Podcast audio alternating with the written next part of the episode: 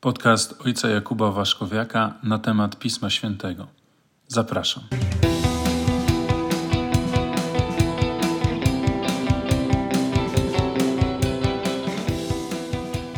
Szczęść Boże.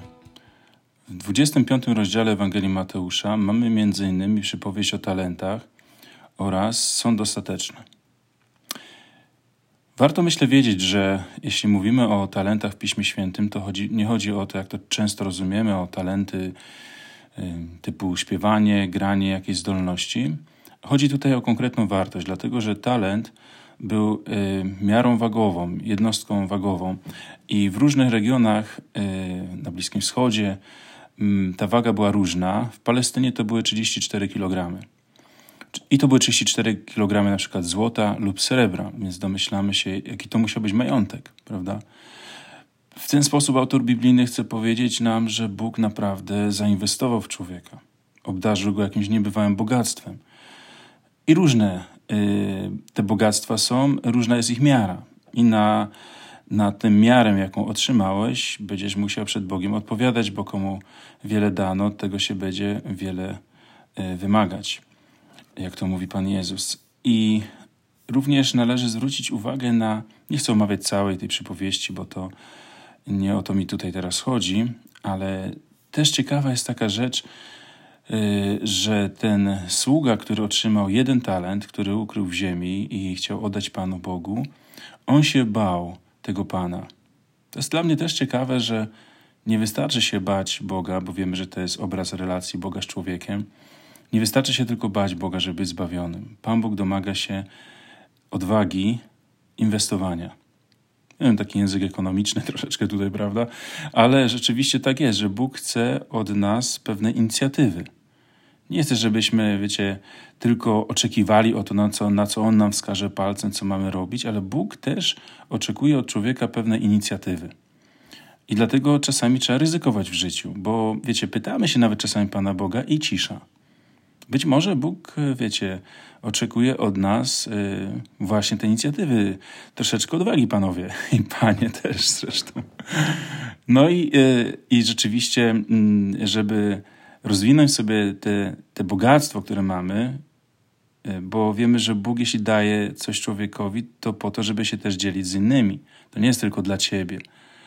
E, nasze życie ma wpływ na innych ludzi. Ja to nierzadko porównuję jako kamień rzucony w wodę, zatacza kręgi na wodzie, e, ta fala i czasami te, te kręgi się bardzo daleko rozchodzą i faktycznie w naszym życiu im większy kamień, ty te fale większe dalej się rozchodzą i tak samo człowiek, im bardziej utalentowany, tym yy, przez Boga, tym, tym, tym jego wpływ może być większy na innych ludzi. Oczywiście Bóg chce, żebyśmy mieli dobry wpływ, żeby pomóc innym osiągnąć zbawienie.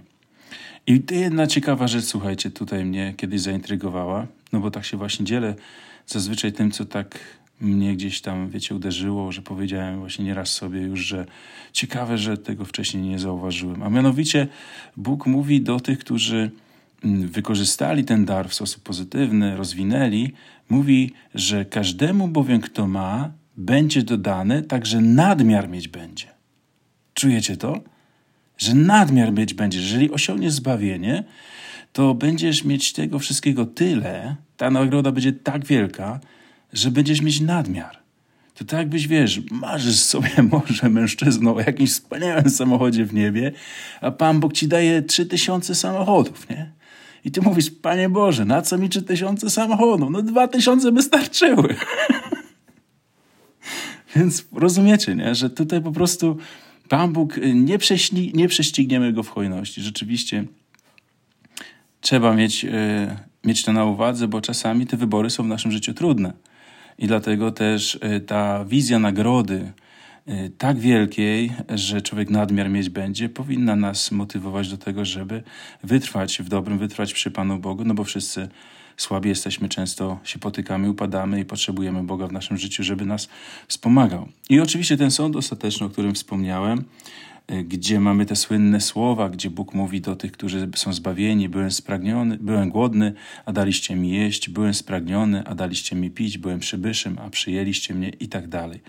Tekst wstawię w, y, w opisie Ale na co chciałbym zwrócić tutaj uwagę? Na jedną rzecz, a mianowicie. Zwróciliście uwagę, że Pan Jezus tutaj mm, nie odnosi się w ogóle do dekalogu? Nie mówi do tych ani zbawionych, a tym bardziej do tych potępionych.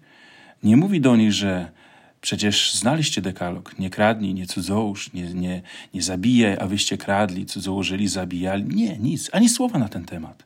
Ani słowa. I ktoś mógłby powiedzieć, no to po co są przykazania, jak Pan Bóg potem będzie nas rozliczał zupełnie z czegoś innego. Otóż nie, nie do końca jest to prawdziwe. Ponieważ Pan Bóg jakby ukazuje nam, że przykazanie miłości Boga i bliźniego, i w tym wypadku przykazanie miłości bliźniego, nie może się ograniczać tylko do tego, czego ty nie robisz złego drugiemu człowiekowi. Że go nie okradasz, że go nie zabijasz, że go nie zdradzasz. Tutaj Pan Jezus mówi, że można poprzez zaniedbanie, obojętność i znieczulicę uczynić siebie niezdolnym do wejścia do Królestwa Bożego. Ponieważ miłość chrześcijańska y, nie może nas uczynić bezczynnym wobec cierpienia ludzkiego.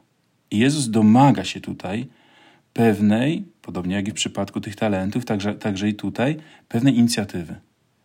Nie wolno nam przechodzić obojętnie obok drugiego człowieka cierpiącego, któremu mogę pomóc, któremu mogę pomóc, i mówiąc sobie, to nie moja sprawa. Jezus pragnie, aby miłość y, miała konkretny wymiar, aby była praktykowana. W przeciwnym razie to nic nie znaczy, że nikogo nie okradłeś, nie zabiłeś, a często zauważcie, ludzie tak mówią. Jestem czysty, nikogo nie zabiłem, nikogo nie okradłem. A być może w twojej rodzinie gdzieś ktoś leży chory, nigdy go nie odwiedziłeś. Może ktoś cię prosi o coś, o jakąś przysługę, o to, żebyś mu poświęcił trochę czasu, a ty nigdy nie masz tego czasu, bo jesteś zajęty oglądaniem kolejnego serialu. Myślę, że warto na to zwrócić uwagę, szczególnie kiedy wiecie, robimy sobie tak rachunek sumienia, czy były rzeczywiście takie sytuacje, że ja mogłem przyjść z pomocą człowiekowi i może nawet mnie to zbyt wiele nie kosztowało, a wiecie, zrobiłem po prostu focha sobie i stwierdziłem, że nie, to nie będę pomagał. No nie, no czasami rzeczywiście y, trzeba być bardziej wymagającym od siebie, bo oczywiście, że nie zawsze nam się to uda, ale nie możemy mieć taką postawę, że moje życie jest zbyt ważne, żebym innym poświęcał czas. Dlatego też y, wydaje mi się, że na to trzeba bardzo zwracać uwagę, aby nas nie ogarnęła taka znieczulica, która może przyczynić się do tego, że człowiek staje się wrogi Bogu, po prostu tak na tyle nieprzyjemny, że urywa z nim relacje właśnie przez swoją niewrażliwość. Słuchajcie, to na dzisiaj starczy. Serdecznie Was pozdrawiam. Na koniec sobie ugryzę ciastko.